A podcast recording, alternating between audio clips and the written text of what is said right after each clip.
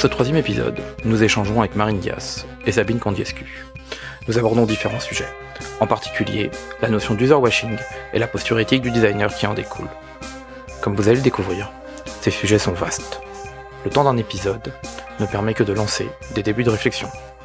Vous pouvez retrouver les épisodes de Design Masterclass sur notre site designmasterclass.fr et sur les plateformes habituelles Apple Podcast, Spotify, Google. Nous remercions Numa de nous avoir accueillis chez eux. Cet épisode a été enregistré en public le 15 mai 2019. Euh, toi Marine, tu es User Researcher chez Aigo, qui est une agence de design. Euh, tu es en charge aussi du programme de mentorat Hexagon UX. Et tu as étudié l'impact de l'intelligence artificielle, et notamment du deep learning, sous le prisme de l'éthique dans le cadre d'un mémoire en philosophie politique et éthique à la Sorbonne. Donc c'est déjà euh, pas si mal. Et toi Sabine, tu es UX designer chez Intact. Euh, tu es passé aussi chez, euh, comment ça s'appelait? Euh, Augment, voilà, qui faisait de la réalité augment- augmentée. Tu es passionné par les nouvelles technologies et les interactions humaines. Euh, tu as touché à plein de problématiques différentes, effectivement. Et toi, ce qui te, ce qui te fait vibrer, en fait, c'est mettre l'humain et l'expérience humaine au cœur de ta démarche, plus que juste le produit. Quoi. Ouais. Euh, voilà, le sujet de ce soir, effectivement, comme euh, je pense que tout le monde l'a vu, on va parler d'user washing, une notion que Marine va nous présenter puisque tu l'as un tout petit peu théorisé, mais aussi d'une- de la position éthique du designer. Euh, la première question, c'est par rapport à vos présentations et vos parcours professionnels. Est-ce qu'on peut avoir un tout petit peu de contexte euh, sur ce que vous faites et les entreprises dans lesquelles vous travaillez? Ok, Je te laisse commencer. ok. Alors, euh, bah, Aigo, rapidement, c'est une agence de design qui est assez jeune, qui a trois ans et demi. On fait, comme beaucoup, alors je ne sais pas si dans le public il y a des gens qui bossent dans ce genre d'agence, je pense que c'est un petit peu pareil pour toi. Comme beaucoup d'agences euh, font beaucoup de choses, donc on, travaille sur du produit, mais ça peut être euh, des espaces, ça peut être des produits digitaux, ça peut être des services, des organisations. Et on, essaye, on essaie vraiment de toucher à tout parce que on, on aime bien aussi tester des choses et qu'on pense qu'on a une pratique du design qui est assez transverse. Euh, ce qui est assez caractéristique, je pense, de, cette agence, euh, je rebondis un petit peu sur le dernier point. De, Anthony t'a présenté en disant que tu avais à cœur euh, l'utilisateur et l'humain.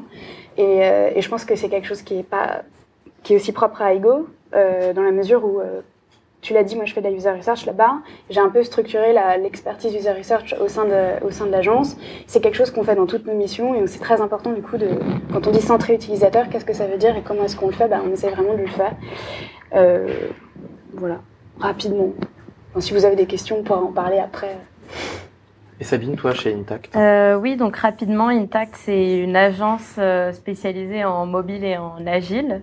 Et euh, la particularité, euh, au-delà que ce soit une agence qui travaille autant pour des grandes entreprises, euh, des startups, euh, des petits projets, des gros projets, des POC, euh, des refontes, etc., c'est que euh, l'ADN de la boîte, c'est vraiment euh, faire travailler les gens ensemble. Et c'est un message marketing qu'on voit dans beaucoup de boîtes. Mais pour le coup, euh, on aime penser en tout cas que nous on le fait vraiment. Et euh, entre designers et développeurs, en tout cas, euh, on, quand on mène un projet, on essaye de le mener euh, le plus possible euh, main dans la main et on essaye de toujours euh, évoluer la manière dont on va travailler. Donc là, juste pour donner un court exemple sans m'attarder euh, sur le sujet, euh, on a réalisé récemment que on trouvait que les développeurs n'étaient pas suffisamment impliqués dans les phases euh, amont, bien que ils soient souvent présents, parfois pendant les présentations de wireframe aux, aux clients ou, ou, quoi. Mais on s'est dit que ce serait même une bonne idée de les impliquer de temps en temps quand le contexte le permet et que c'est pertinent dans des ateliers UX pour avoir euh, leur expertise, leur euh, retour et leur regard euh, technique, mais également pour qu'ils aient une compréhension du, de la problématique très rapidement. Et comme ça, euh, on essaye de minimiser au mieux euh, toutes les problématiques qui découlent en général de la partie conception et la partie développement. C'est très clair. Euh, la question de l'user washing, on va ouvrir avec ça. Euh, tu l'as théorisé, Marine. Est-ce que tu peux nous en expliquer le sens en fait? Qu'est-ce Ouais. que tu entends par user washing? Alors, je, je, d'où ça vient? Alors, j'ai écrit un, un court article là-dessus. Je prétends pas. euh, euh, je, pense que je suis peut-être la première à avoir utilisé le terme, mais je pense pas que ce soit quelque chose de figé et, ni, enfin, surtout pas que ce soit quelque chose d'épuisé. Euh, mais euh, j'ai lu un, un article, il me semble que c'était dans Libération, qui critiquait beaucoup les nouvelles. Euh, les nouvelles façons de travailler, tout ce qui tourne autour du design et comment est-ce qu'on essaie d'impliquer euh, des collaborateurs pour leur faire faire tout un tas de choses, leur intranet, euh, leur futur service de livraison de je sais pas quoi, et la réorganisation du service qui va virer 50% des gens. Et effectivement, ça peut poser un problème quand on, quand on réfléchit à ce genre de problématique et qu'on dit qu'on est centré utilisateur. Et, euh, et, donc, force est de constater que c'est quand même un peu une, une mode. Enfin, il y a un truc aujourd'hui, on est centré utilisateur, on pense à nos utilisateurs, etc., etc. Ok, qu'est-ce que ça veut dire et, en fait, je me suis rendu compte que dans beaucoup de boîtes, ça pouvait, euh, un peu comme avec le greenwashing, ça pouvait en fait ne pas être le cas malgré le fait qu'on le dise. Et ça prenait un peu deux formes. Soit euh, on fait appel à des utilisateurs et après on dit vous avez vu, on a appelé des utilisateurs, donc la décision que j'ai prise elle est bonne. Et, en fait on ne prend pas du tout en compte ce que les utilisateurs euh, ont, ont, à dire euh, ou, les usages qu'ils ont pu développer. Donc on légitime après coup euh, des, décisions soit on essaye vraiment de le faire et de, et de, mettre au cœur de la démarche de conception les besoins, euh, les, les, attentes, etc. Mais c'est pas forcément bien fait parce que après on pourra débattre de ce que ça veut dire bien fait, mais parce que c'est quand même assez, assez délicat euh, d'impliquer les gens, euh, de se tenir à ça, de le faire avec une certaine traçabilité, une certaine euh, bref, un niveau d'exigence qui fait que, bah, effectivement, à la fin, on a un produit utile, utilisé, utilisable et, qui répond à des vrais enjeux, à des vrais besoins et qui est éthiquement acceptable. Mmh. Tu disais deux choses sur ça qui m'ont marqué. Dès qu'on implique les utilisateurs, on s'expose. Oui. Et tu disais aussi une posture de quelqu'un qui te disait ne leur donnez pas trop d'espoir. Oui. Euh, bah, bon alors, je pense qu'il y a plusieurs choses qui rentrent en jeu dans le ne leur donnez pas trop d'espoir. C'est peut-être aussi euh, un un manque de compréhension de, que, de, ce que ça veut dire que de faire de la recherche. Mais effectivement, euh, c'est dans le cadre d'une mission euh, assez tendue, euh, enfin pas tendue, mais disons avec des enjeux humains très forts, parce que c'était réorganiser des bureaux. Et enfin, je fais beaucoup de missions de design d'espace. Et quand on touche au bureau, c'est très souvent délicat, parce que c'est un endroit dans lequel on passe beaucoup de temps et dans lequel on met beaucoup d'émotions. Euh, et donc on faisait des ateliers avec euh, des utilisateurs, euh, enfin des collaborateurs, pour essayer de voir comment seraient ces futurs espaces. Et la hantise des chefs de projet, c'était effectivement ne, leur, ne, leur, donnez pas trop d'espoir. En, gros, comme si on, allait faire une liste au Père Noël et, que, et que on, en gros, on allait, on allait demander aux collaborateurs ce qu'ils voulaient dans leur bureau et qu'après, on allait dire à, l'équipe projet, voilà, ils veulent ça. Du coup, il faut le mettre en place et que l'équipe projet n'allait pas le faire. Je pense qu'il y a un double problème. Le, premier, c'est la user research, c'est pas une liste au Père Noël, c'est comprendre des besoins, des usages, c'est pas demander quelle couleur sera le canapé. Et euh, le deuxième problème, euh, c'est que l'équipe projet en face n'était pas prête à entendre ce qui, allait être dit et, euh, et si quelqu'un disait, bah, je sais pas, je peux pas faire du flex parce que j'ai, je sais pas, tel problème d'audition, parce que j'ai tel type de, de tâche qui me demande énormément de concentration, parce que machin, machin, et du coup j'ai besoin d'avoir un environnement de travail fixe bah ça allait pas, ça leur plaisait pas parce que la politique c'était de toute façon de faire du flex office et, euh, du coup ils étaient pas prêts à, entendre ça, ils étaient pas prêts à, à s'adapter vraiment à ce qui allait ressortir. Les décisions étaient déjà prises. Les décisions étaient un peu déjà prises. Et du coup, euh, c'est là que ça devient très délicat, c'est que le problème c'est qu'on on engage énormément de personnes dans ces ateliers, donc ces gens-là bah, vont, vous demander des comptes, veulent savoir, euh, bah alors le canapé bleu, enfin surtout pas le canapé bleu, mais alors mes problèmes d'audition, etc., etc. Qu'est-ce qu'on fait euh, Est-ce que moi aussi je vais être en flex, par exemple? Et, euh, et donc là, après, évidemment, ça devient là où euh, finalement, paradoxalement, là où impliquer les utilisateurs devrait faciliter euh, euh, la mise en place de, pro de, projets comme ça complexes et, et, et potentiellement touchy, euh, ça devient en fait beaucoup plus compliqué parce que comme on, on ne le prend pas vraiment en compte, eh bien, eh bien, ça crée beaucoup de, de beaucoup de déceptions et beaucoup de, beaucoup de frustration et les gens vont s'exprimer quand ils sont pas contents. En général, les gens s'expriment. Donc ils s'expriment. Mmh. Mais peut-être juste pour... Euh, euh, je, serais, assez curieuse de savoir si bah, ce que tu penses du concept de user washing ou si dans la salle il y a des gens qui ont, des avis particuliers là-dessus. mais juste c'était un petit peu, euh, comment dire, un effet d'opportunité pour moi parce que je trouve que c'est il y a quelque chose à dire là-dessus et que le terme user watching, ça fait un peu, euh, enfin, ça se retient bien et, euh, et du coup, c'est bien pour faire de la com, on va dire.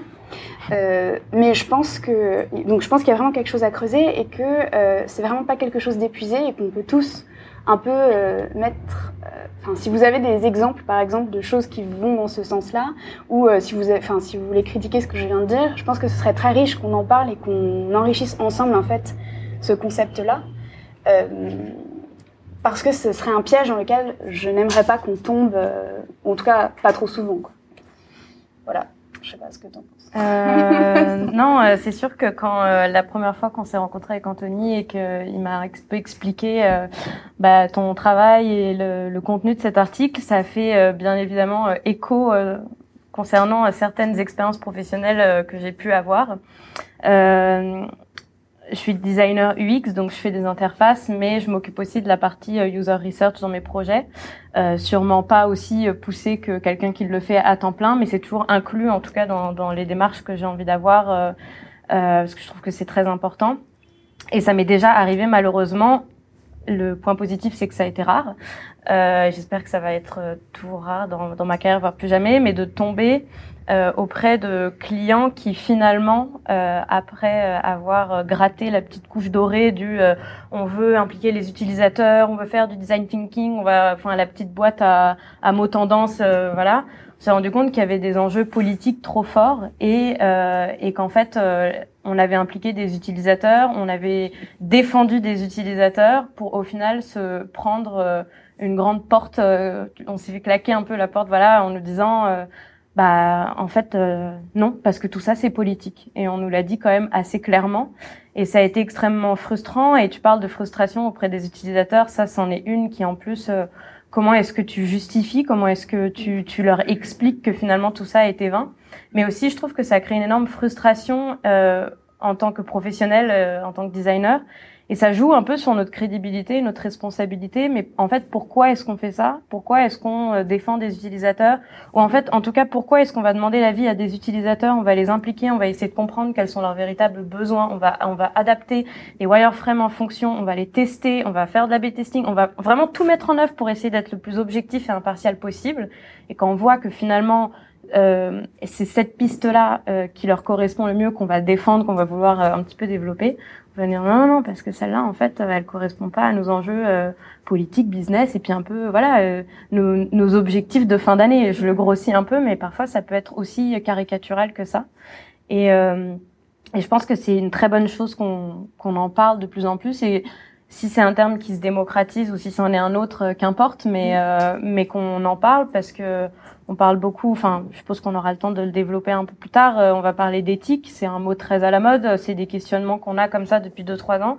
Mais en fait, ça, ça le rejoint intrinsèquement parce que ça remet encore en question. Mais qu'est-ce que c'est que l'objectif de notre travail en tant que professionnel Quel est notre rôle Quelle est notre responsabilité Et est-ce qu'en fait, notre devoir, c'est de créer des interfaces pour créer des interfaces sans réfléchir derrière à quels sont les véritables enjeux, qu'est-ce qu'on propose aux gens et, euh, et dans, dans, dans quel but on le fait donc euh, je suis assez sensible de ces sujets-là parce que j'aime penser qu'on a, il faut avoir du sens dans ce qu'on fait et que, et un peu de passion et, et, faire les choses entre guillemets bien, même si le bien, le mal, pareil, c'est un concept un peu compliqué. Euh, mais donc, euh, je, je, suis ravie de savoir que on en parle. Mais si vous avez effectivement d'autres exemples que, un peu drôles ou un peu dramatiques que vous avez aussi vécu, euh, n'hésitez pas. Euh, c'est juste une petite question. En fait, le, le user washing, c'est le, la user research qui, qui n'aboutit pas, en fait, c'est ça? Euh, Ça peut être ça, euh, mais c'est. En gros, on va dire, c'est dès lors que tu dis que tu impliques un utilisateur dans une démarche de conception et que tu fais ça en prenant en compte des besoins et des, usages euh, réels et qu'en fait tu ne le fais pas et que tu crées un, gap entre ce que, en gros, c'est un peu ce qu'on, ça me fait penser à une discussion qu'on a eue hier où tu me disais, j'ai vu qu'il y avait un gap entre l'équipe marketing et, euh, et, euh, euh, l'équipe, enfin dans une boîte, enfin dès lors que tu ne fais pas ce que tu dis en gros, et quand ce que tu dis c'est, ah oui. J'implique les, je sais plus entre quelles équipes. Euh, C'était entre le, le, message un peu marketing et la réalité métier derrière et opérationnel. Mm euh, et technique. Enfin, c'était sur un exemple bien précis, mais c'est l'idée de dire qu'en général, euh, on peut euh, nous vendre un service, un produit d'une manière euh, magnifique, marketing, comme etc. Mais qu'en vérité, la manière dont ça va être conçu et développé, c'est pour répondre à d'autres enjeux. Mm. Et donc en fait, il y a une sorte de chemin qui se sépare et un double discours qui se crée et qui parfois est même plus transparent qu'on ne le croit si on creuse un peu plus. Donc du coup, ça peut être une user research qui est, euh, qui est euh, mal faite ou détournée, ou même ne pas en faire du tout, et tu fais venir deux utilisateurs dans une salle, tu leur fais mettre trois gommettes sur deux post-it, et à la fin tu dis voilà, euh, c'est bon, et en fait, bah non, c'est pas bon, c'est pas...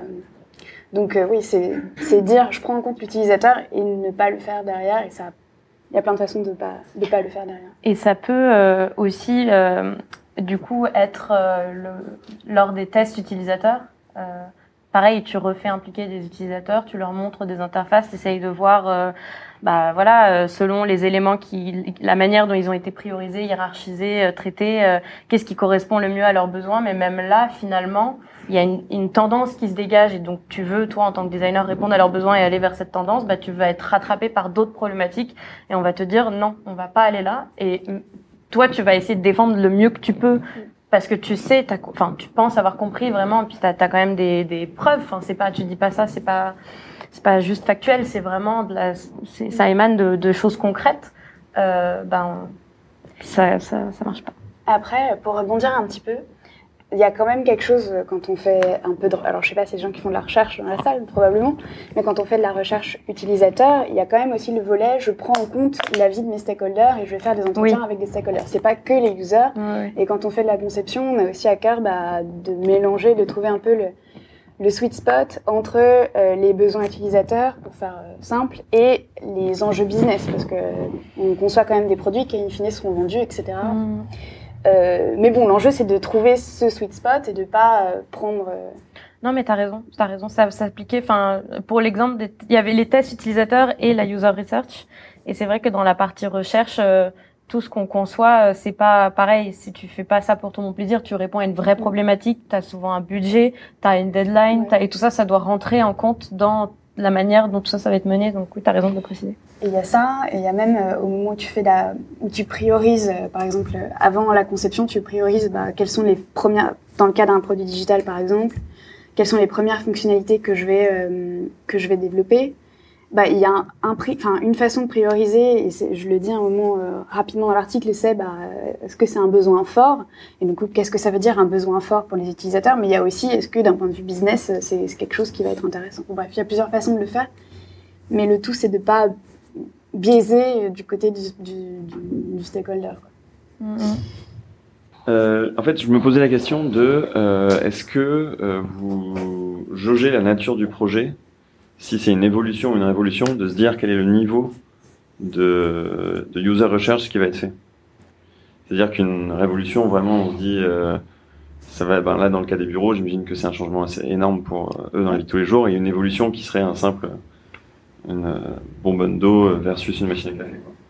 Ce que, je, ce que je comprends dans ta question, c'est euh, quel type d'études je dois faire en fonction du moment où j'en suis dans le développement d'un produit. la, finalité du projet. la finalité du projet. Mais en fait, ça, dépend vraiment de, de ce que tu veux faire et de, de où tu. Enfin, je sais pas si je, vais avoir du mal à répondre conceptuellement, mais si on prend des exemples, et si jamais les exemples ne te vont pas, euh, repose la question, mais si tu es au début d'un projet euh, et que tu ne sais rien euh, sur qui sont tes utilisateurs, ou que tu penses que tes utilisateurs, c'est tout le monde, euh, là, tu as vraiment besoin de faire une recherche exploratoire, et pour un peu comprendre bah, qui vont être les premiers utilisateurs que tu vas pouvoir rencontrer, adresser, pour pouvoir un peu donner une première forme à ton produit. Après, je pense que c'est très sain de, continuellement faire des, tests utilisateurs pour pouvoir itérer euh, correctement et, y aller dans la bonne direction. Euh, je noterai au passage que commencer à, enfin, ne faire que des tests utilisateurs sans avoir une idée un peu claire au départ de qui sont tes users, c'est prendre le risque euh, d'itérer sur un produit qui ne répond pas vraiment à, de, à, de, bons problèmes entre guillemets. Après, à quel moment tu fais une, Qu'est-ce qui va te faire faire une révolution ou pas C'est une chose que c'est une question très difficile et à laquelle j'ai un peu du mal à répondre parce que euh, pour moi des tests vont, enfin tout ce qui va être évaluatif. Donc il y a plusieurs, enfin si j'essaye de, on fait un pas, on recule un petit peu. Pour moi en, recherche, tu as plusieurs axes euh, qui te permettent, selon lesquels, enfin tu as, plusieurs axes qui te permettent de faire plusieurs types d'études. Pour moi il y en a trois. Tu as un axe qui fait, qui est soit je fais une étude euh, qui va être évaluative, enfin, évalue, enfin, qui va faire de l'évaluation, donc là c'est plutôt tout ce qui va être test, etc., JTR, soit c'est exploratoire, c'est-à-dire je sais pas où j'en suis et j'aimerais bien avoir une idée de, de dans quel, mettre un premier pied à l'étrier. Et euh, potentiellement, si tu fais euh, un- une étude exploratoire euh, sur un projet qui est déjà lancé et que tu trouves des choses qui n'ont rien à voir avec ce que tu as fait, potentiellement c'est c'est le moment de, changer. Ou alors si un projet patine et on comprend pas pourquoi, faire une, petite étude exploratoire pour essayer de le comprendre, ça peut être une façon de le faire. Le deuxième axe, ça va être euh, est-ce que c'est une étude quantitative ou qualitative que je vais conduire? Et euh, si c'est attitudinal ou euh, comportemental. Donc est-ce que c'est que c'est du déclaratif? Est-ce que les gens vont dire moi je mange du chocolat tous les matins? Ou est-ce que tu vas aller chez eux, chez eux pour voir si effectivement le matin ils mangent du chocolat ou des fraises? Et donc, euh, et donc voilà, en fonction de ces trois axes, tu te dis, ok, genre je suis, euh, je, veux confirmer quelque chose je veux avoir une idée de ce que je fais. Je vais le faire avec euh, un grand nombre de données qui vont me donner des patterns et sur lesquels je vais pouvoir faire des exploiter. Ou alors, je veux répondre à la question pourquoi? Et là, j'ai besoin de très peu de personnes et donc là, ça va plutôt être du qualitatif. Et après, c'est est-ce que je les regarde faire ou est-ce que j'ai juste besoin, est-ce que du déclaratif ça suffit, etc. Voilà. Après, c'est un- peu du cas par cas. Je- Euh, je reviens sur le cas de- des bureaux. À quel point les utilisateurs, du coup, étaient euh, euh, en connaissance que les bureaux allaient être transformés, en fait? Est-ce qu'ils le savaient pas du tout? Et- Alors, ils savaient que les bureaux allaient être transformés parce qu'on on a fait appel à eux. Alors, on a fait une recherche un peu exploratoire pour comprendre les différents métiers, quels étaient leurs besoins actuels. Et après, on leur a fait faire des ateliers de co-construction. Donc, on leur a dit, voilà, vos collègues, enfin, voilà ce qu'on a compris de vos besoins, des besoins de vos collègues, et on les a fait réfléchir sur différentes thématiques. Donc, ils étaient au courant que ça allait changer. Euh, et, on était tous au courant que ça allait changer globalement.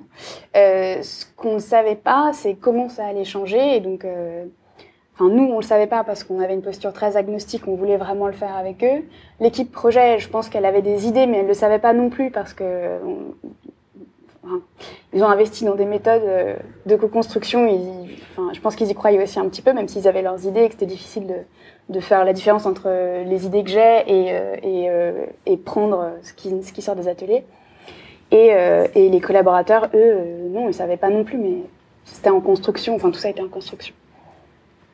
Je sais pas si on s'est un peu éloigné du sujet ou pas. Non, pas obligatoirement. Après, moi, il y a une chose que je vois euh, assez clairement euh, par rapport à la position, au positionnement de l'agence, par rapport à ta question aussi, c'est que euh, le scope que, que tu as est un scope qui est vendu et qui, du coup, par essence, euh, est souvent plus restreint euh, qu'un scope dans lequel tu aurais la liberté de commencer à zéro, par exemple, quand tu lances un produit dans une startup où tu vas avoir plus de liberté parce que tu n'as pas une commande qui est faite.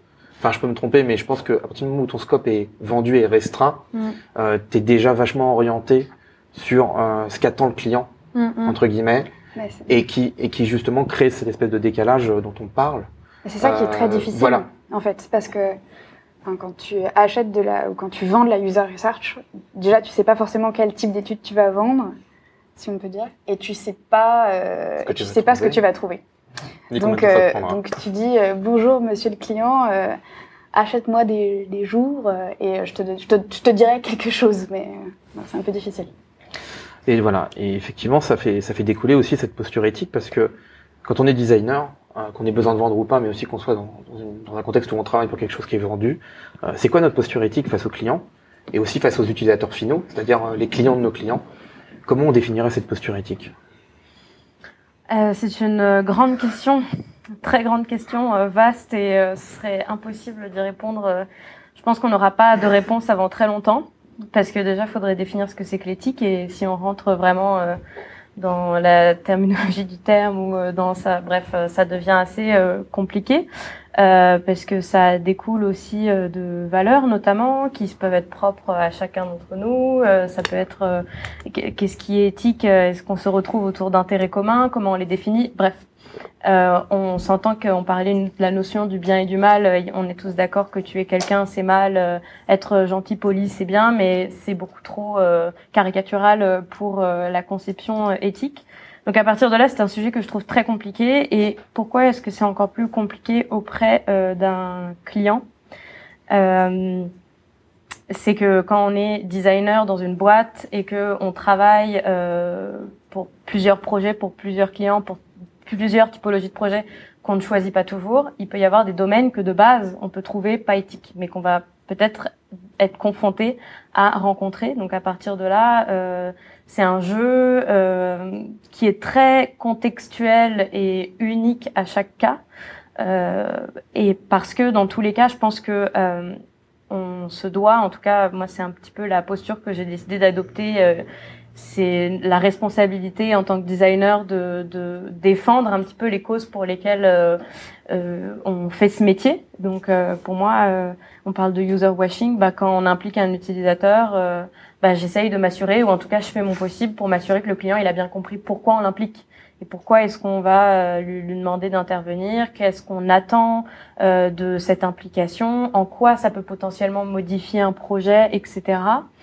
Euh, je voilà, je sais pas si je m'égare par rapport au sujet. Tu demandais l'éthique auprès des clients et dans une les clients finaux, les utilisateurs, euh, les clients de tes clients en fait. Enfin... Eh ben ça, c'est euh, que si tu travailles par exemple dans un cadre B2B to C, moi ça m'est déjà arrivé, euh, c'est c'est quelque chose qui peut être très compliqué. Pourquoi? Parce que euh, il m'est arrivé de euh, travailler pour euh, un produit sur qui était du B2B2C et en fait pour mon, mon, mon, boss, le client final, c'était le client mais lui avait des utilisateurs finaux. Et moi je considérais que euh, il fallait parce que surtout que c'était un espèce de POC qu'on menait euh, donc c'était ça passe ou ça casse. Et lui il voulait s'assurer que le client il soit content parce que il y avait des objectifs bien évidemment business euh, vu que c'était un produit qu'on a implémenté dans son produit.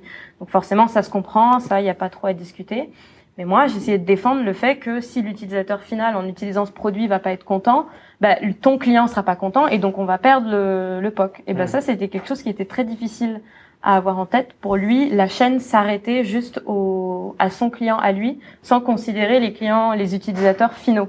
Et donc ça, en termes d'éthique, je sais pas si ça rentre vraiment dans l'éthique, mais pour moi, ça rentre juste dans la compréhension un petit peu basique de pour qui est-ce qu'on conçoit et qui va utiliser le produit et quels sont un petit peu euh, les, enjeux, parce qu'au final, ne pas inclure ces utilisateurs finaux-là, qui étaient différents du client, euh, bah, ça crée un véritable problème, et même pour lui, et même dans ces, dans ces enjeux qui étaient uniquement business, parce que si les utilisateurs finaux, encore une fois, n'étaient pas contents, bah, ils n'utiliseraient pas le produit. Donc, il y aurait aucun changement dans le produit initial. Et donc, bah, le client, il dirait, bah, pourquoi je vous utilise, pourquoi je vous paye, ça sert à rien, euh, ciao. Et donc, du coup, ça peut être parfois des pistes de défendre un petit peu vraiment euh, la cause ou euh, ou euh, juste oui pourquoi est-ce qu'on travaille pour qui on travaille et voilà mais c'est c'est on aura l'occasion de développer ça sur d'autres points. Mais Marine, je te vois hocher la tête, peut-être que tu as des choses à... Bah, je pense à plein de choses en même temps et je sais pas par quoi je commence. Euh, euh, mais oui, ce qui est sûr, c'est que on est un peu entre deux chaises euh, parce que on travaille pour des utilisateurs finaux, mais on n'est pas, ce ne sont pas eux qui nous payent. Donc il y a un peu, et en plus il y a un autre, il y a autre chose qui vaut le coup d'être mentionné, et je pense à auquel tu es super sensible, c'est l'importance, enfin on travaille quand même beaucoup sur des, des objets, des, des, produits digitaux, qui sont des choses très, enfin des outils, des, des, produits très pervasifs, qui ont un impact considérable sur nos vies. Et, euh, et donc, au-delà de, du fait qu'on design pour des gens et qu'il et que y a un peu ce, cette double tête de les utilisateurs finaux et, euh, et les mm. clients qui ont le produit, il y a aussi derrière ce côté un peu euh, technologique. On, on, on, on, contribue activement au développement de ces produits-là, on les façonne, on les fabrique. Et, euh, et, du coup, qu'est-ce que ça veut dire que de les fabriquer? Parce que si on reprend du coup notre hydra de tête, euh, d'un côté les utilisateurs et de l'autre côté les clients, on mm. peut trouver des façons de satisfaire le business model et les besoins utilisateurs, mais in fine, est-ce que, est-ce que quand on maximise le temps euh, passé sur Instagram, ok, on fait plaisir à, enfin, les gens sont contents de passer tout ce temps-là et, et Instagram est content qu'on y ait passé beaucoup de temps et on a fait un un bon travail parce que enfin ça marche super bien. Euh, mais in fine, est-ce que le fait que tu perdes trois heures de ta journée tous les jours euh, sur ton téléphone mobile, c'est bien ou pas bien? Parce que tu es content de le faire, tu le fais de toi-même, de ton libre arbitre, mais... Euh... Bah, ouais, euh, je pense que là, ça rejoint deux grands, euh, enfin deux grands axes. Surtout le premier, euh, quand tu dis on, on crée des produits, je vais te paraphraser, mais très mal parce que j'ai oublié les termes exacts que tu as utilisés, mais on crée en soi des produits pour des clients et on conçoit des choses. Euh, mais je pense qu'aussi il y a quelque chose d'un peu biaisé dans notre métier et je pense qu'on aurait tous, euh, en tant que designer, intérêt à prendre un peu de recul. C'est le fait qu'on est parti du principe, in fine, que on faisait, quand on conçoit quelque chose, c'est la technologie on conçoit des interfaces, on conçoit des produits. Mais en vérité, si on réfléchit, on prend un, pas en arrière, on revient à la phase de recherche et on revient juste au statut de base qui est OK, quelle est la problématique, qu'est-ce que quels sont mes objectifs ou qu'est-ce que j'essaye de résoudre et euh, qu'on n'était pas dans nos contextes vraiment euh, euh, de, de Enfin, on nous demande une application mobile ou un site web de base, bah, parfois, je suis sûre que les solutions pourraient être aussi low-tech parfois et euh, pourraient être parfois beaucoup plus larges. Et donc je pense que ça, déjà de base, c'est un biais qu'on se, se, met parce mm. que on part du principe que euh, la réponse à notre problème va dans tous les cas être technologique. Ça, enfin en tout cas, c'est mm. pour la plupart des projets euh, qu'on qu'on a que j'ai rencontrés ou qu'on a rencontrés, je suis sûre qu'il y a des choses qui pourraient être parfois beaucoup plus simples. Et euh, dans le cas de Instagram, euh, passer euh, trois heures euh, sur une interface pour scroller, ça c'est sûr que d'un point de vue euh, conception euh, éthique, euh, le, le, designer, il n'a pas, à mon avis, toute la responsabilité parce qu'il faut pas oublier qu'aussi il répond souvent à des demandes qu'on lui, qu'on lui fait, qu'il n'a pas forcément le choix de réaliser ces choses-là. Mais je veux pas non plus le déresponsabiliser parce que je pense qu'il est suffisamment intelligent pour se rendre compte un petit peu de l'impact que peut avoir sa conception sur un utilisateur je ne sais pas s'il y a des designers euh, UX ou UI euh, dans, dans, la salle, mais on sait très bien comment faire pour rendre euh, une fonctionnalité, un bouton, quelque chose plus attrayant pour attirer l'œil et jouer un petit peu sur le design de persuasion, sur un peu l'émotionnel, quelle photo on va utiliser, quel contraste on va générer pour amener l'utilisateur à faire ce qu'on veut qu'il fasse de base. Donc tout ça, c'est un enchaînement de biais euh, qui après peuvent être encore une fois utilisés dans un cas nocif et pervers ou pour euh, vraiment aider euh, les gens. Mais encore une fois, on revient à cette notion de posture éthique et qu'est-ce qu'on considère bien et mal. Et ça, c'est vraiment, je trouve, très très très compliqué. Il y a un constat que vous partagez et que je pense que beaucoup de gens partagent, c'est l'usage. On parle d'Instagram, mais il y a plein d'autres outils qui utilisent des algorithmes justement pour nous montrer du contenu présélectionné mmh. par rapport à des critères que eux vont évaluer, qui ne sont pas transparents. Euh, vous partagiez ce constat euh, qui était que c'était gênant parce qu'on est enfermé dans une bulle d'information et qu'on n'en a pas conscience. Euh, moi, j'ai une conviction sur ça, mais c'est une conviction dans mon travail au quotidien. Euh, la première chose que, je dis sur ça, c'est qu'en fait, euh, il y aurait, il y aurait moins de problèmes avec cette question de conception algorithmique si elle était transparente. C'est-à-dire si on était capable de savoir la raison pour laquelle on nous présente un article, on nous présente une vidéo, euh, on nous présente un contenu, et sur quels critères s'est basé l'algorithme pour le choisir on aurait déjà, euh, cette transparence amènerait déjà un peu plus d'éthique. Euh, qu'est-ce que vous pensez de ça par rapport à, à ce constat quotidien euh, sur déjà cette première question de, l'algorithme, mais quand vous utilisez un outil comme ça, qu'est-ce que vous vous dites et qu'est-ce qu'on pourrait faire en tant que designer pour ne pas reproduire ces biais cognitifs en fait qui sont connus? Bah déjà, je, je trouve l'idée de la transparence très pertinente. Euh, moi, la, la, chose pour laquelle un peu je, je me bats, c'est pas de révolutionner le monde, mais c'est juste de faire en sorte que les gens soient au maximum conscients de ce qu'on leur propose pour qu'après ils fassent leur propre choix. Et pour l'instant, c'est pas le cas. En général, les gens sont pas du tout au courant de pourquoi les choses sont faites comme ça et pourquoi on leur propose euh, telle ou telle chose. Donc, je trouve que c'est une première approche intéressante. Surtout qu'on a eu un problème technique et tout. On a, on a une coupure quelque part, mais je sais pas où. Ce sera la surprise. Ce sera la surprise. Et euh, ce qu'il expliquait, c'est que maintenant, comme tout le monde est un peu enfermé dans ses bulles et que on est capable de cibler des personnes en fonction de s'ils aiment les poneys, le chocolat ou les fraises, euh, et si moi je suis une fan des fraises, et eh ben on va me dire, ben vote pour moi parce que je vais euh, je vais défendre une Europe des fraises et, en fait, enfin on va on va on va donner les messages ne vont plus être euh, du coup euh, centrifuge. Les mots qu'il employait c'était centrifuge et centripète. Donc les idées ne les, forces la force des idées ne sera plus centrifuge. On va pas se recentrer sur des idées rationnelles et mesurées, mais mais plutôt centripète, c'est-à-dire qu'on va tirer vers les extrêmes pour te conforter dans tes propres idées et du coup bah créer un un paysage politique de plus en plus éclaté entre des gens qui vont avoir des opinions potentiellement très fortement mm. opposées pour rien. Enfin, on va pas chercher ce qui rassemble, on va chercher ce qui, ce qui différencie. Je trouvais ça Mhm. assez intéressant. Mm, mm. Et, euh, et du coup, pour continuer sur cette- ces histoires de bulles, et euh, euh, il y a deux choses en fait que je trouve problématiques avec la façon dont parce que c'est quand même des algorithmes qui sont alimentés par nos propres usages, donc euh, effectivement, ça renforce nos propres idées. Moi, parfois, j'essaye d'aller sur des sur des sites qui ont des idées à l'opposé des miennes pour essayer de brouiller les pistes, mais évidemment, ça marche pas parce que je fais pas ça tous les jours. Euh, mais il y a aussi un autre problème qui est pas juste celui de m'enfermer dans mes propres idées, mais, mais celui que potentiellement l'algorithme me connaît mieux que moi et ou, mieux que.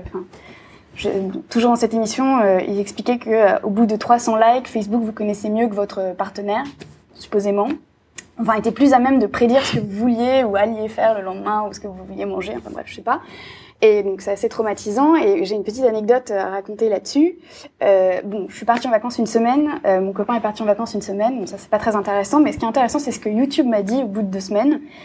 Euh, YouTube a commencé à m'envoyer des publicités euh, me demandant si je voulais pas perdre du poids, si je voulais du soutien psychologique, si et là je me suis dit mais qu'est-ce qui se passe? Enfin, qu'est-ce qui m'arrive?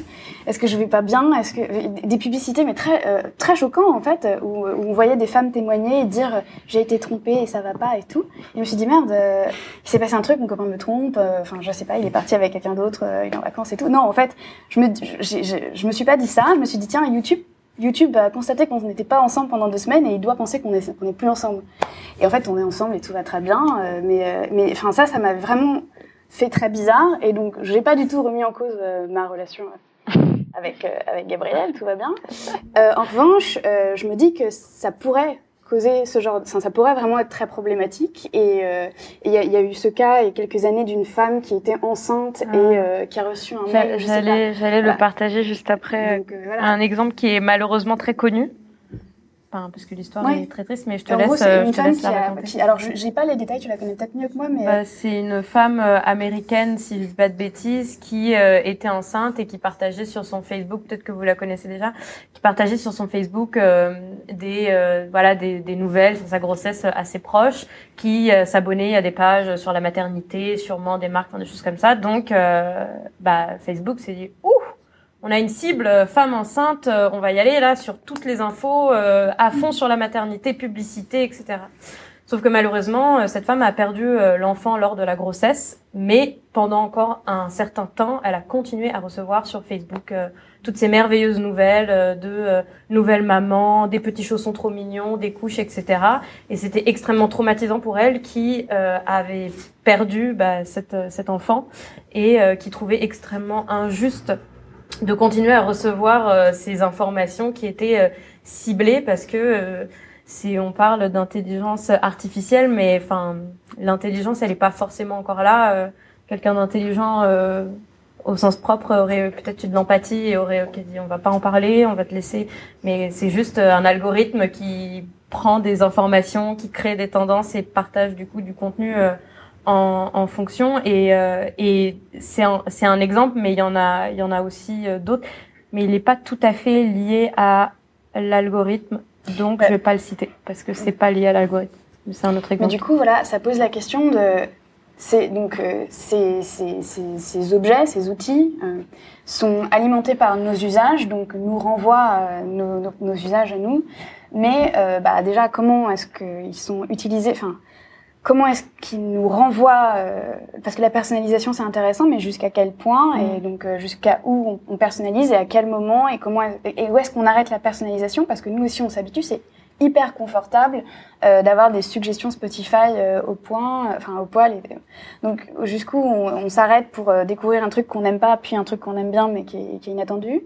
Et, euh, et évidemment après il se pose énormément de questions sur la conception euh, en amont de quelles sont les données, sur quelles données est-ce qu'on est-ce qu'on entraîne euh, ces différents algorithmes, et quels sont les biais qu'ils véhiculent, parce que là on parle d'exemples qui sont j'allais dire sympas, mais pas forcément sympas, mais qui sont encore ok, mais euh, mais enfin demain. euh, Hum, les exemples célèbres de, je sais pas, est-ce qu'on t'accorde un crédit ou pas, et bah en fait, en fonction de ton profil social, on va t'accorder ou pas un crédit, on va pas pouvoir te l'expliquer parce que, alors la trans, tu parlais de la transparence tout à l'heure, mais euh, le problème aussi, c'est que c'est des techniques à travers lesquelles on, enfin, quand bien même on, on sait pas forcément lire, il y, a, il y a aussi ce phénomène de black box qui est très difficile à expliquer.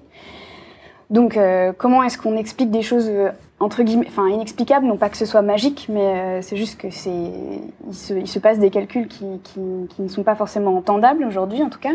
Dans certains, enfin pas avec toutes les techniques, mais avec les techniques un peu classiques de deep learning, c'est difficile à expliquer.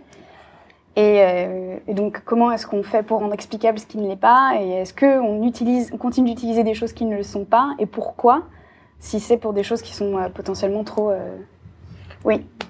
J'ai cumulé un peu de réflexion parce qu'on a rapidement changé de sujet, enfin on abordait plusieurs Ouais. sujets. Juste sur la dernière question concernant le, euh, la transparence euh, sur l'explication en fait du fonctionnement de, de certains mécanismes de, de, de, de proposition de contenu. Personnellement, je suis pas très sûr que la transparence, euh, en fait, je suis persuadé que ça change pas la réalité. C'est-à-dire le fait d'expliquer le fonctionnement des, du mécanisme de l'infrastructure informationnelle qu'on a construit aujourd'hui sous différentes formes euh, et dans différents euh, canaux ne change pas le résultat. C'est-à-dire, moi, si je sais comment un- le, le, le contenu m'est m'est- m'est- m'est proposé, ça ne change pas le fait que je reste dans une bulle de droite ou de gauche ou de, de ce que vous, enfin, comment vous voulez définir de fraise, voilà. Et, et, et que le, la, le simple, la simple transparence, à mon avis, ne fait pas le job. Peut-être que c'est un sujet dont on, va- on peut parler tout à l'heure, mais euh, voilà, c'est juste une réflexion Ouais, que je voulais partager. Je voulais revenir par contre au sujet de, du euh, euh, user washing. Euh, je ne sais pas si vous comptez avancer en fait Bon. sur la réflexion. On a, on a plein de choses à Euh, raconter, donc on est. Moi, je pense que dans le but d'éviter justement ce, ce- ce genre de situation, euh, il y a deux questions que je me pose personnellement. Euh, D'abord, alors le fait qu'on est là à en parler euh, signifie que c'est une situation qui qu'on a vécue, que Mm. certains d'entre nous ont, ont vécu. Et là, je me pose la question sur euh, dans les acteurs impliqués dans un projet euh, UX, qui, qui sont les, les coupables en fait, qui, qui justement donnent lieu à, à, à- cette, à- à cette situation. Et évidemment, on donne le, le, le- enfin, la faute aux clients pas informés, aux clients pas, pas assez matures, aux, aux clients, euh, mais je me pose vraiment la question si, en tant que designer, nous, on fait vraiment un bon travail, pédagogique surtout, à informer du coup le client en amont avant d'arriver à ce, ce, ce, ce point-là. Je suis en ce moment euh, en train de vivre en fait un projet dans lequel on fait carrément, je, je le dis d'une façon très transparente, on, on fait du, du euh, user washing. Euh, parce que, et du coup là en fait je voulais arriver à un exemple très concret, euh, peut-être que c'est intéressant pour votre réflexion, d'identifier les différentes nuances de, de, de, de ce phénomène. Euh, moi, j'en ai un exemple, j'en ai pas d'autres, peut-être que, enfin, Ouais. on peut en discuter tout à l'heure, ou euh, vous avez d'autres exemples vous-même. Euh, Il y a un sujet sur vraiment, quand on fait de la recherche ou de, de- des ateliers de co- co- co- euh, co-conception avec les utilisateurs, euh, il y en a combien, en fait Enfin, c'est c'est vraiment une question de quantité qui se pose. Par exemple, dans ce projet que, dans lequel je suis impliqué, nous, dans chaque atelier, on a eu un seul utilisateur que, pour reprendre en fait un terme euh, anglo-saxon, c'est un token user. C'est un user qu'on a là symboliquement, juste pour dire que, bah, en fait, on l'impliquait. Euh, pourtant, l'implication d'une seule personne, nous, vous le savez mieux que moi, ça permet pas d'arriver à des conclusions pour des raisons tout à fait euh, mathématiques. Enfin, et, et pourtant, pour, pour moi, ça, ça crée en fait un, un, un cas de user washing dans lequel, bah, effectivement, on l'a impliqué, mais on n'en a pas impliqué assez. Alors, je dirais Quelle que soit la méthodologie, hein, peut-être qu'on a, enfin, on, on- on l'a suffisamment étudié, on a posé les bonnes questions, mais juste pour moi, la, la question de, de, de, de nombre d'utilisateurs impliqués se pose aussi. Euh, voilà. Je... Je suis tout à fait d'accord euh, avec ce que tu dis, sur, surtout sur le côté euh, quelle est la part de nous, faut qu'on soit super pédagogue. Et, euh, et c'est facile de dire euh, le client il n'a pas compris, il est trop bête. Euh, effectivement, euh, dans le cas que je mentionnais aussi tout à l'heure où, où les clients disaient c'est pas, ne, ne, leur donnez pas trop d'espoir à ces utilisateurs. Peut-être que moi j'ai pas bien fait mon job, enfin qu'ils ont pas, ou en tout cas pas assez bien, ils ont pas compris que j'allais pas leur demander la fameuse liste au Père Noël. Donc oui, il y a un côté pédagogie et jusqu'où ça va. Après, je pense que sur sur euh, sur les professionnels de l'UX, donc euh, user researcher, UX designer, je dirais euh, qu'il y a à la fois cette côté, ce côté pédagogique et aussi le côté bien faire son job. Et du coup, poser les bonnes questions, impliquer le bon nombre d'utilisateurs, etc., etc. Après, ça, tu le fais, tu le fais pas. Et après, tout ne repose pas non plus sur nos, épaules, parce qu'il y a aussi le côté qui décide et qui peut bloquer le projet et le faire avancer ou pas. Et après, bon, bah, oui, tu peux, tu peux, tu peux toujours te, te dire, euh, je vais faire de la politique euh, interne, euh, je vais me mettre tel stakeholder dans la poche et tout. Et puis en vrai, on essaye de le faire à chaque fois. hein, Enfin, mais il y a aussi des choses qui sont, une fois que tu as fait ton job, c'est plus de. Tu as fait, t'as fait ce que tu as pu. Alors après, se pose la question est-ce que je le fais? Est-ce que je le fais ou est-ce que je, ou est-ce que je dis non, moi je mange pas de ce pain-là? Euh, C'est une belle question. Je pense qu'il y a des cas dans lesquels euh, on se dit tous bah non, je le fais pas. Euh, est-ce que tu vas aider, je sais pas, à Marlboro à vendre plus de cigarettes? Non, tu le feras pas. Après, si c'est, je sais pas, aider. je sais pas moi, Ikea à vendre plus de lampes, tu, vas peut-être te dire oui parce qu'en fait, il faut que tu manges et puis, enfin, voilà. Donc il y a des arbitrages à faire comme ça et c'est pas évident. Ouais, je sais pas si Est-ce que ça répond un peu ça à, répond. à la question Ouais, ouais, tu, mais oui, tu nous partageais, ouais. mais oui, non, mais en tout cas super pertinent. Euh, Il y a, du coup, il y a une chose qui, qui découle de ça que toi tu disais, Sabine. Euh, on peut se poser légitimement la question, en fait, les designers sont-ils des exécutants ou des acteurs Mm. et, euh, et je crois qu'il y a eu des réflexions autour de ça, mais je sais pas, j'ai pas de source à citer malheureusement, mais il y a eu des réflexions autour de ça en fait. Et à quel moment euh, tu deviens acteur, à quel moment tu es exécutant, et à quel moment tu pourrais avoir entre guillemets euh, le rôle de lanceur d'alerte. Mm. Euh, ça, c'est un mot qui est fort, hein, mais qui resterait euh, circoncis à, Mm, mm. à quelque chose. Est-ce que tu as Euh, bah, effectivement, euh, la question de, en tant que designer, est-ce qu'on est acteur, est-ce qu'on est exécutant, euh, elle est, elle est beaucoup d'actualité, surtout dans ces questions de éthique, responsabilité designer, euh, qui fait quoi, ou quelle est ma, enfin, où, où commence mon champ d'action, euh, où, où il s'arrête. Euh, déjà, dans un premier temps, je pense qu'il faut euh, parler un petit peu de la réalité euh, concrète du monde du travail euh, des designers. Il y a des designers qui sont des exécutants, on va pas se mentir, ça existe, j'en connais, j'en ai connu et je pense que j'en connaîtrai beaucoup. Pourquoi? Parce que c'est des gens, clairement, on leur, demande de produire euh, uniquement des, des interfaces. Ils sont bons, ils le font rapidement, euh, ils sont payés pas cher ou plus ou moins selon leur expérience, euh, selon le temps, bref.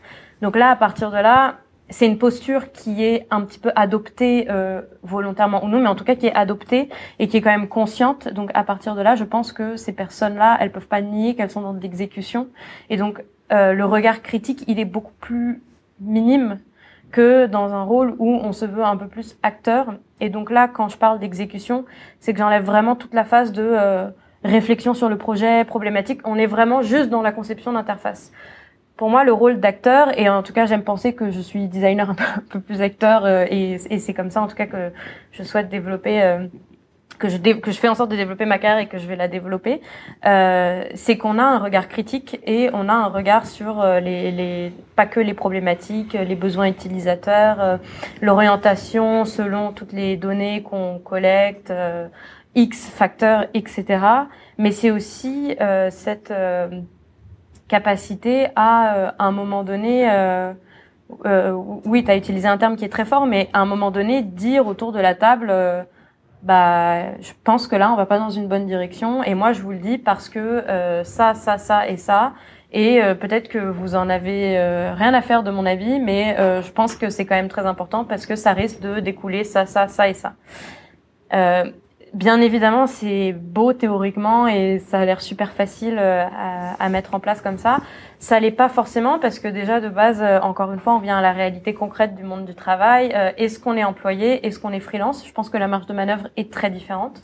Quand on est employé, on accepte par la force des choses euh, d'être euh, orienté euh, selon euh, bah, l'idéologie de la boîte pour laquelle on travaille, les types de clients pour lesquels on travaille, etc. Donc à partir de là, faut pas non plus être hypocrite et, et dire n'importe quoi dès lors qu'on a décidé de travailler pour telle ou telle boîte. Et quand on est freelance, je pense qu'on a plus la possibilité d'avoir cette liberté et de base, si encore une fois, parce que tout est très contextuel, euh, notre posture un petit peu professionnelle nous le permet, euh, c'est-à-dire euh, chercher, trouver des clients, c'est pas très compliqué, euh, de pouvoir dire euh, bah non, je ne ferai pas ça. Comme les exemples que tu citais, euh, Malboro m'approche, non, je travaillerai pas pour Malboro. Ikea m'approche, bon bah là, j'ai pas de contrat pour les deux prochains mois. Et puis Ikea finalement, c'est une boîte qui en termes de design a peut-être aussi beaucoup à m'apprendre. Alors je vais peut-être, ok, pour le coup, c'est des lampes, j'en sais rien. Bon. Donc oui, je pense qu'il y a clairement euh, des, des designers, acteurs, exécutants. Je pense pas qu'il y a une euh, frontière très très euh, stricte entre les deux.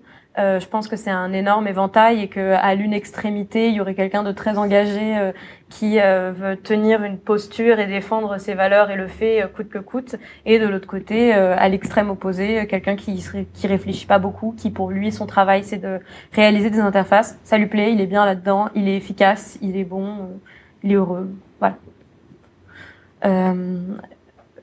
Donc oui, je pense que c'est une réalité euh, qui, qui existe, Marine. Je sais pas si. tu- Ouais, c'est un petit peu euh, décalé, mais euh, depuis tout à l'heure, on parle de la posture éthique du designer et Mhm. ça me fait penser.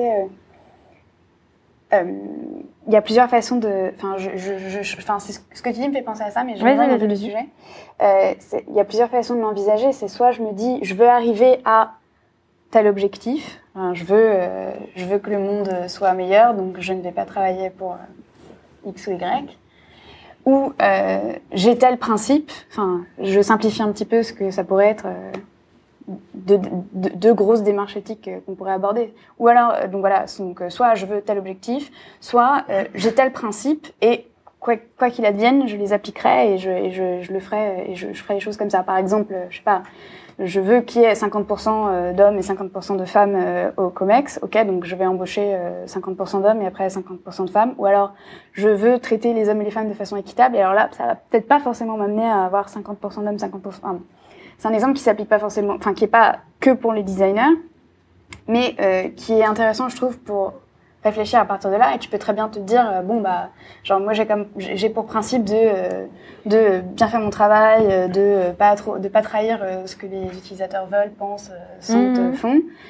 Euh, et à partir de là, je fais euh, n'importe quel projet, ou alors je me dis non, moi je ne fais que des projets qui, ont, qui apportent une vraie valeur ajoutée à l'humanité, la société, euh, les fraises. Et là, du coup, c'est, c'est, c'est, c'est tout, tout devient différent. Mais... Mais ça, oui, et ça rejoint un peu la, enfin, ce que je disais au début, c'est sur qu'est-ce qu'on définit comme étant éthique, et que ça va être super. euh, c'est une question qui est très épineuse à mon avis parce que elle va dépendre euh, intrinsèquement de tes propres valeurs et de pourquoi tu te bats dans la vie. Donc c'est sûr qu'il y a des gens, ils vont peut-être se battre pour euh, travailler 35 heures parce que ils veulent pas travailler plus. Pourquoi? Parce qu'à côté ils ont tel et tel projet et euh, ou ils ont une famille, ils veulent s'occuper de leur enfant ou je sais pas, qu'importe les raisons. Euh, et donc dans ce cas-là, eux, ils vont faire en sorte de mettre en place un, un travail qui va qui va rentrer dans ces dans ce cadre. Et d'autres personnes, comme tu disais, qui eux veulent, je sais pas moi, ont des causes euh, vraiment euh, euh, hyper engagées et qui coûte que coûte, qu'importe le temps que ça prendra, le sacrifice, etc., se jeteront corps et âme parce que éthiquement, euh, ça leur correspond mieux. Parce que l'autre, peut-être que éthiquement, il considère que passer plus de temps avec sa famille, c'est c'est une valeur ajoutée plus importante que euh, m'impliquer dans un, un travail professionnel. Donc et en soi, les deux sont, sont nobles et, et défendables. Donc, euh, c'est ça qui est super compliqué avec l'éthique, c'est que les, les cas sont tellement variés. Parfois, c'est très légitime, alors que c'est très contradictoire un cas à l'autre. Et, euh, et je pense que c'est, on va en entendre, euh, enfin, beaucoup parler sur les Mm. prochaines décennies encore. euh. C'est une question qui fait que naître et qui, j'espère, va euh, continuer à être aussi, euh, aussi euh, intéressante et, euh, et euh, je- euh, multiple. au final. Merci. je butée sur Est-ce mon- que vous avez des questions ou des choses à partager Voilà, C'est plutôt le bon moment. Euh, alors moi, c'était concernant les, euh, les bulles d'information. Du coup, j'ai un peu raté le train. Euh, du coup, ouais, euh, ce que vous disiez, euh, je trouvais que ça faisait très euh, concept diabolisé. Du coup, euh, je, je me disais que hum, déjà, euh, alors comment le dire, que déjà ça pouvait être quelque chose de, de, de, de positif, je trouve, les, les, les recommandations, etc. personnalisées, parce qu'on va pas le nier, ça peut déjà hum, améliorer l'expérience utilisateur. Mais aussi autre chose, c'est que euh, ben, l'utilisateur est de plus en plus technophile et à l'aise. Du coup, on s'approprie beaucoup les usages. Et euh, vous parliez de transparence notamment. Et si on prend l'exemple d'Instagram, juste en dessous de nos recommandations, il a écrit parce que vous avez enregistré telle photo, parce que vous avez euh, liké euh, telle publication. Et du coup, l'utilisateur peut de lui-même se dire, euh, je vais moins enregistrer tel type de photo pour avoir moins ce type de recommandations. Et toi-même, Sabine, par exemple, quand tu as vu que tu étais dans une bulle euh, d'information, tu t'es dit, je vais, euh, je sais pas, mettre en navigation privée, avoir, enfin, bloquer mes pubs, etc. Mais toi-même, tu t'es approprié l'usage et tu as pu te sortir de cette chose-là.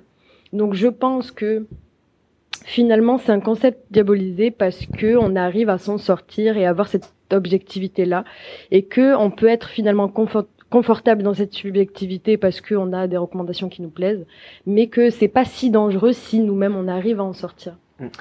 Euh, bah, merci pour la précision et pour, euh, pour euh, ton, ton avis. Euh, on a peut-être donné le sentiment qu'on diabolisait ça, mais pas non plus. Tous les aspects positifs que tu as cités, ils sont très légitimes et vrais. Néanmoins, je pense qu'il ne faut pas oublier que euh, le monde est de plus en plus technophile, c'est vrai, mais en tout cas pour des gens qui ont les moyens de l'être, ça c'est un facteur qui est euh, important qu'il ne faut pas oublier qu'on néglige souvent, surtout quand on n'est pas euh, dans ce cas-là. Et nous, on est des personnes qui avons un regard, parce qu'on travaille dans ces métiers-là, critique. C'est-à-dire qu'on est conscient, ou en tout cas on, on est plus facilement conscient de ce qu'on nous propose, parce qu'on travaille également à la réalisation et à la conception de ces mêmes choses-là pas tout Facebook ou Instagram, mais des produits équivalents, ou en tout cas. Voilà.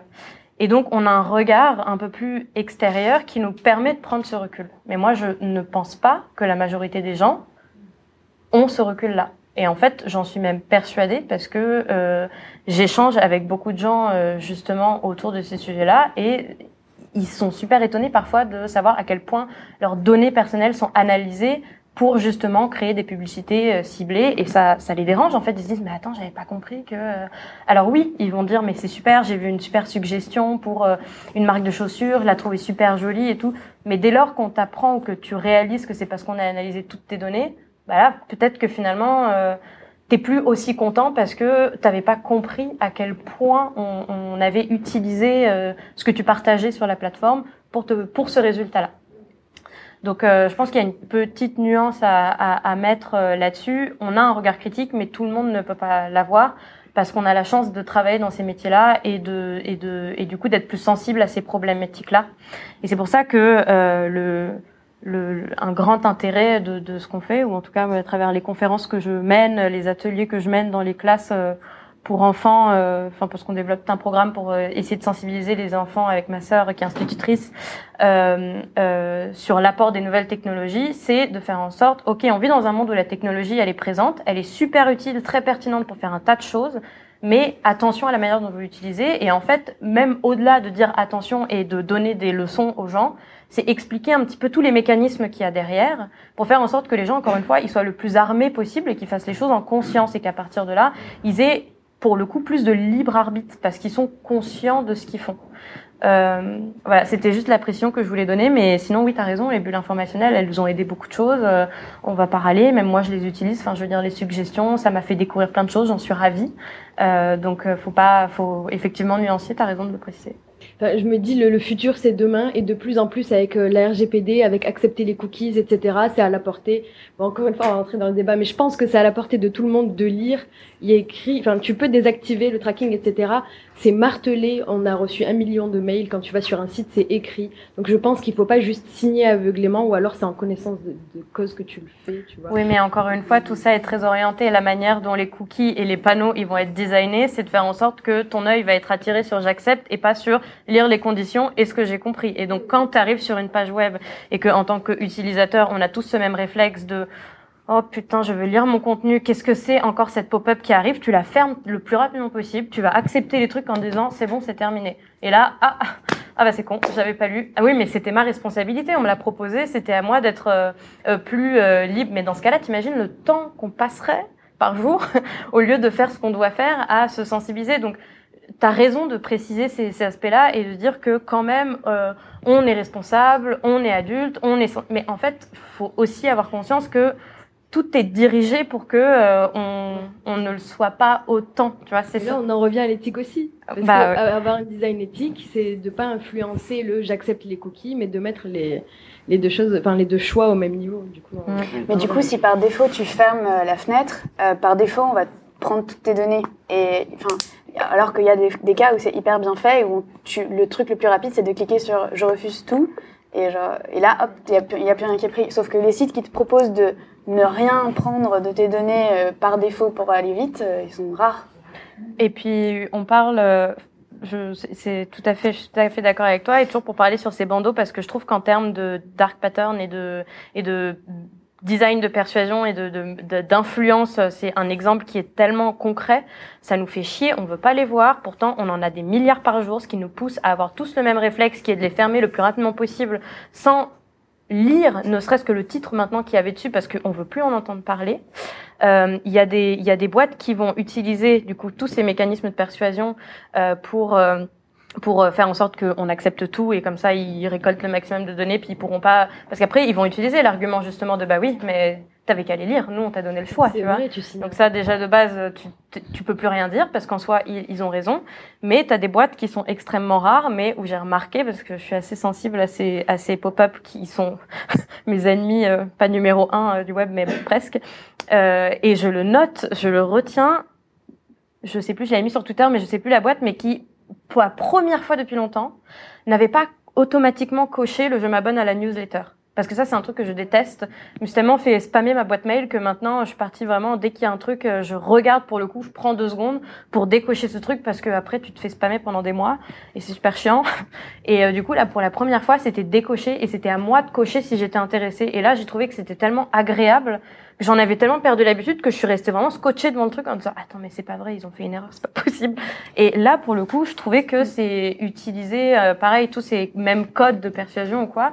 Mais un peu plus je trouve un peu plus éthique parce que euh, pour le coup on te laisse vraiment le choix on t'influence pas sur l'abonnement à la newsletter on te demande vraiment si tu veux le faire et et si tu coches pas ou que tu fermes la croix, tu seras pas abonné. Et puis tu peux toujours en plus revenir à la newsletter. Donc c'est pas comme si tu avais perdu l'information de l'année, tu vois. Et ça, je trouvais ça bien. Avec Sabine, on n'est pas en train de dire que les algorithmes c'est mal. Ouais. Et je pense que si on s'est intéressé à ça, c'est aussi parce que il y avait beaucoup de choses qui étaient bien dedans. Euh, mais enfin, si, enfin, si on si on souligne aussi ce qui va pas, c'est aussi parce qu'on est dans la, dans la posture de ceux qui vont créer ce genre d'interface. Et ok, on peut on peut remettre la responsabilité sur tout le monde. Euh, mais le fait est, comme tu le disais tout à l'heure, que tout le monde n'a pas le même niveau de compréhension, de conscience de ce que de ce qui est en face de ça, et euh, et donc on peut pas partir du fait, du principe que tout le monde, euh, tout le monde est comme nous ou comme ma cousine de 18 ans qui passe sa vie sur le nouveau Snapchat dont je connais pas le nom. Mais du coup, et là en fait, il y a aussi un truc, c'est qu'on parle beaucoup des bulles d'information, etc. Parce que c'est quelque chose dans lequel on baigne tout le temps et qui est assez important. Mais on pourrait aussi parler de ce que ça va faire de génial dans euh, la médecine et comment ça va nous per- personnaliser nos médicaments et faire en sorte que bah on va juste tuer les méchants dans ton corps et pas les bons, etc., etc. Donc en Mm. fait, enfin, vraiment, c'est génial. Euh, mais c'est aussi génial que ça peut être un petit peu dangereux et il faut réglementer, il faut être conscient de tout ça. Et typiquement, aujourd'hui, hier, enfin je sais pas parce que il y a le décalage horaire, mais San Francisco a interdit l'usage de la reconnaissance, enfin de la reconnaissance faciale par la police. Bah ok, c'est génial. Bah c'est bien que euh, il y avait un problème avec ça et que on s'en sortait pas avec, euh, en même en essayant de corriger des biais ou des trucs ou des Mm. machins, on s'en sortait pas. Et donc du coup, on a juste dit ok, on interdit ça parce que ça va pas. Quoi. Et, et pour donner un exemple un peu complémentaire, enfin qui, je trouve, est, va dans le sens de, de ce qu'on dit. Euh, pour moi, c'est des, des petits pas en arrière qu'on peut faire parfois parce que, comme tu dis, peut-être on se réalise que bah, finalement, euh, c'était pas la bonne solution. Bah, c'est pas grave, on va. C'était pas euh, un acquis absolu. euh, on n'a qu'à revenir en arrière. Il y a Instagram qui avait testé au Canada euh, le fait de supprimer le nombre de personnes qui a liké ta publication. Donc en fait, toi en tant que spectateur, tu peux plus savoir euh, combien de likes a eu la photo, mais toi en tant que euh, personne qui poste le contenu, euh, tu le vois. Et en fait, pareil. Est-ce que c'est bien Est-ce que c'est mal? Moi, je trouve que ça règle un, pro- un, un problème qui peut rendre fou et qui est une des dérives de fonctionnalités implémentées dans Instagram. Et qui est le même que sur Facebook, le j'aime, le tout ça, le like, c'est que ça va créer des dérives où euh, on va euh, parfois euh, revenir de manière frénétique, voir si notre publication elle a eu plus de likes, ou on va avoir tendance à suivre des gens parce qu'ils ont 3000 abonnés et quand il y a quelqu'un qui en a 200 et que 20 likes sur sa photo, non peut-être en fait il est pas si tendance que ça alors que son contenu est très pertinent.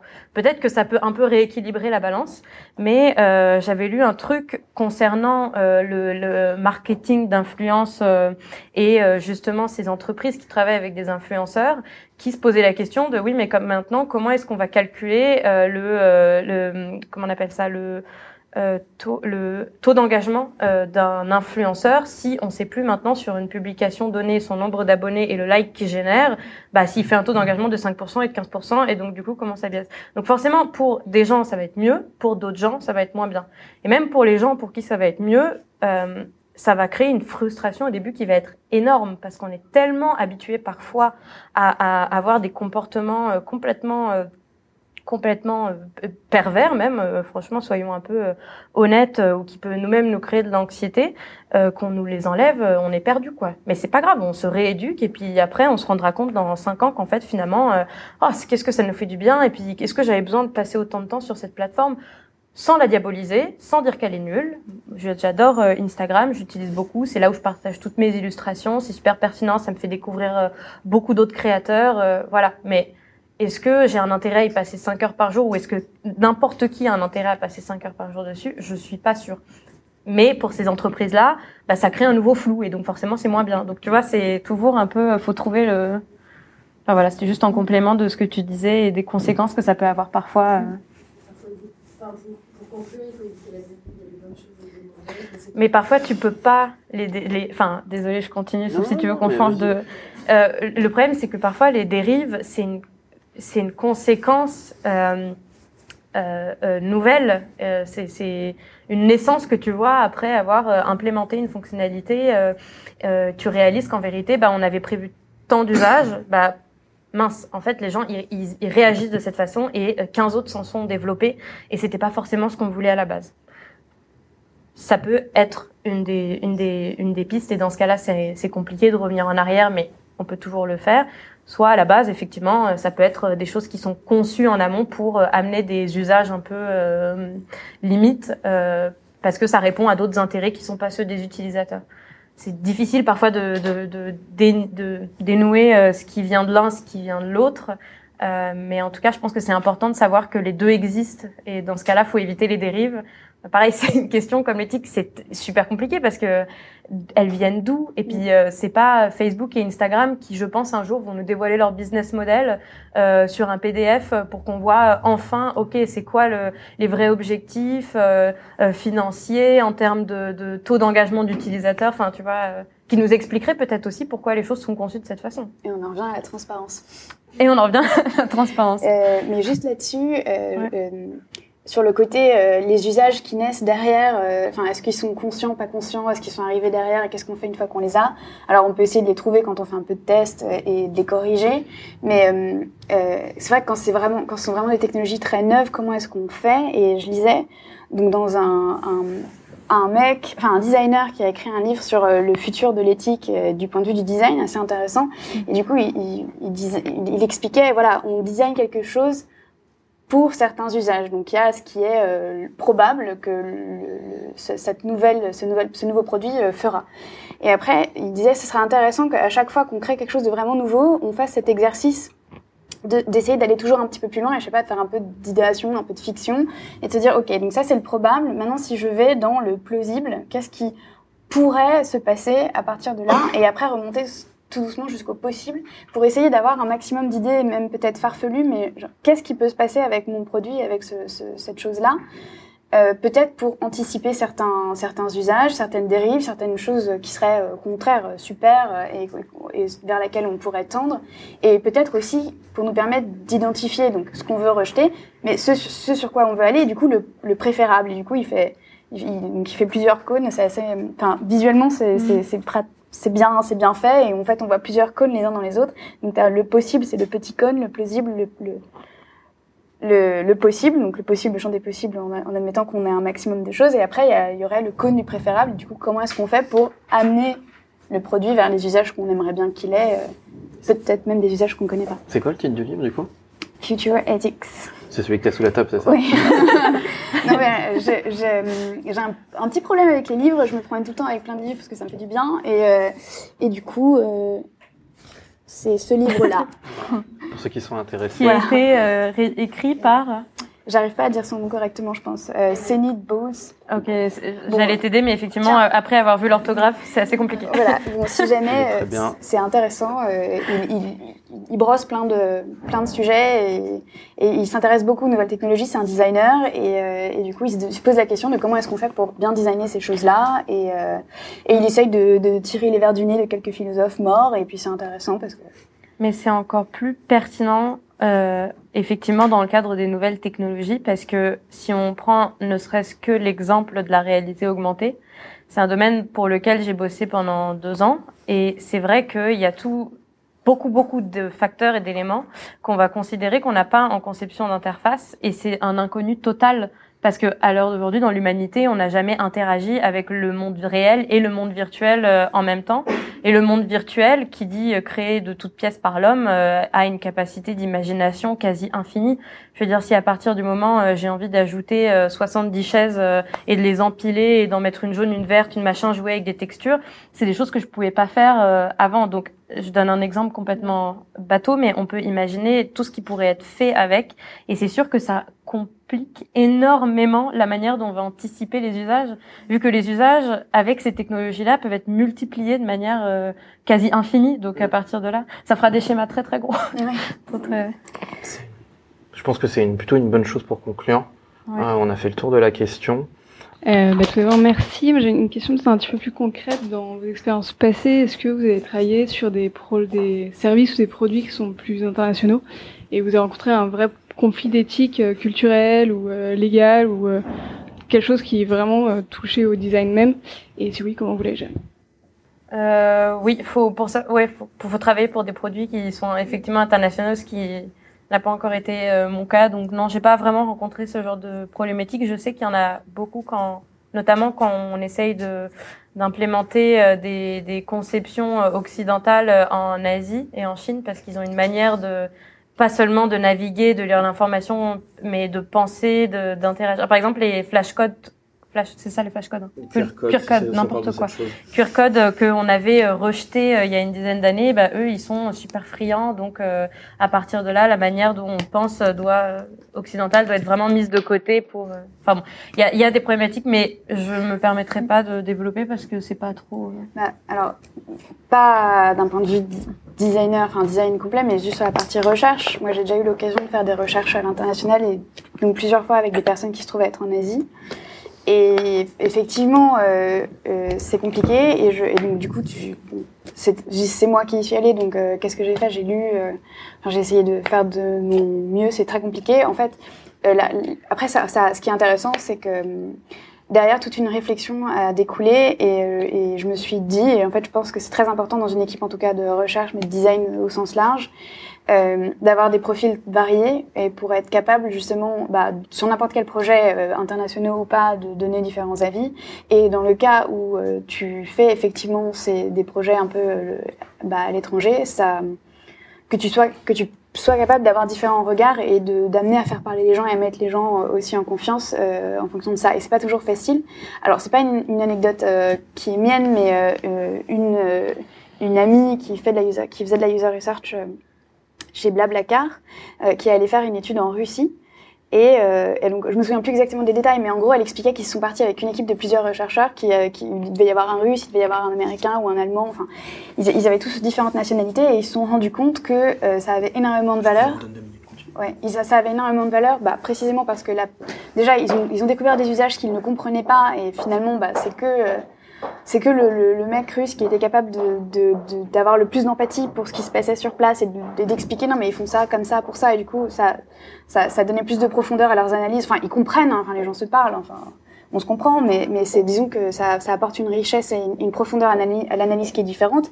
Et après, le fait même que, bah, ils aient du coup ces regards euh, différents. euh, euh, sur les usages et par rapport à leur background personnel, euh, ça, ça les a aussi beaucoup étonnés euh, et dans la façon dont ils ont fait leur rapport et la façon dont ils ont ensuite passé le bâton aux designers, ça a fait la différence. Donc du coup, il y a un vrai enjeu sur la, la, la multiculturalité de, de ces équipes-là. Autrement qu'en ayant des profils divers, je, je sais je sais pas comment on fait. Enfin après, je sais pas si tu me dis que tu vas vivre 10 ans au Japon, peut-être que du coup. Moi, je me suis rappelé d'une anecdote. Ouais. Euh, ce qui est une vieille anecdote, euh, c'était quand j'étais en master. Euh, je vivais euh, au Canada, c'est là-bas que j'ai fait mes études, et euh, il y avait un grand projet pour un concours international. On s'était motivé à cinq euh, pour travailler là-dessus. Et euh, on avait euh, décidé de euh, travailler sur une communauté népalaise du, de la ville de Québec qui euh, avait euh, vécu une histoire euh, pas très euh, pas très facile. Ils avaient été éjectés du Bhoutan, je crois, puis ils avaient vécu dans des camps au Népal pendant 20 ans. Le Népal les voulait pas, le Bhoutan les voulait pas, et donc à un moment donné, l'ONU a décidé de, enfin a dit bon là il y a des pays qui va devoir se prendre en charge ces humains-là parce qu'on peut pas les laisser. Voilà. Et donc c'est comme ça qu'ils sont arrivés au Québec. Et en fait, euh, l'erreur qu'on a faite, euh, bah, culturelle pour le coup, euh, peut-être parce qu'on était encore jeunes, naïfs, mais aussi parce que je pense qu'on on s'est dit qu'on qu'on avait la science infuse, c'est de se dire, ok, c'est des gens qui ont vécu dans des camps, ils sont pauvres, c'est une réalité, ils vivaient vraiment dans des dans des HLM en bordure de ville de, de la ville de Québec ou quoi, ils avaient une situation sociale un peu précaire, et on s'est dit, bah la technologie, ils connaissent pas. Et ben en fait, en allant les rencontrer et en allant euh, euh, pa- parler avec eux, en regardant un petit peu comment comment euh, comment ils interagissent avec la technologie, on s'est rendu compte qu'on avait faux du début à la fin. Ils étaient super technophiles, mais ils avaient une approche de la technologie qui n'était pas du tout celle qu'on pensait. C'est-à-dire, c'est des addicts. Ils étaient addicts à leur téléphone parce qu'ils jouaient des heures et des heures et des heures et des heures à des jeux sur le téléphone. Donc, ils avaient une connaissance très très bonne de, de- du, du mobile et de la navigation mobile ou quoi, mais chose qu'on avait, mais on était complètement passé à côté. On pensait qu'ils n'avaient pas les moyens d'avoir des téléphones ou quoi, mais ils avaient des super smartphones de, de, de, de- de dernier cri, etc. Mais en plus de ça, ils les utilisaient super bien, beaucoup plus la limite que moi, et donc ils en avaient une connaissance euh, bah, assez pointue en termes de navigation. Quoi. Et donc ça, je pense que oui, effectivement, ça peut être un biais culturel, social, euh, multiple là pour le coup, qui a fait que on est parti de base sur une piste complètement erronée, et du coup, ça a recadré absolument toute la manière euh, dont vous voyez euh, le projet. Voilà. Merci à tous d'être venus. Euh, si vous avez un peu de temps après, on partage un, un verre et on échange un peu plus profondément. Euh, merci Marie, merci Sabine. Merci.